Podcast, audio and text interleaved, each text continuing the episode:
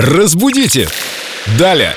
С нами Виктория Полякова, эксперт в области русского языка. Давно блинов не пекли, а тут такая аппетитная тема. Вика, привет! А у тебя первый блин тоже комом? Привет, ребятки! На самом деле, кстати, у меня обычно первый блин получается идеально, а вот второй уже комом. Но, возвращаясь к нашему прекрасному выражению «первый блин комом», многие думают, что он как-то возник, вот так сказать, в бытовой жизни. Но в Древней Руси блины были обрядовым прежде всего блюдом, и готовились они на похороны и поминки.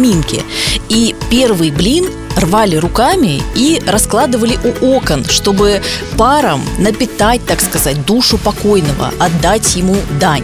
А на Масленицу первым блином тоже угощали предков. Раньше вообще духов называли комами. То есть первый блин комом не в смысле, что он плохо получился, а комам, то есть предкам отдай первый блин. Там даже есть специальная поговорочка «первый блин комом», блин второй знакомым, третий блин дальней родне, а четвертый мне Комом. комом.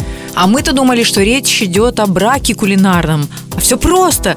Комом, знакомым, родне и мне. Да, совершенно верно. Я, знаете, тоже люблю блины печь и никогда не понимал вот этого выражения в смысле комка. Потому что никогда он комом не получается. Нормальный блин всегда получается. Идеальный блиномес. Потому что талантливый человек талантлив во всем. Разбудите! Далее!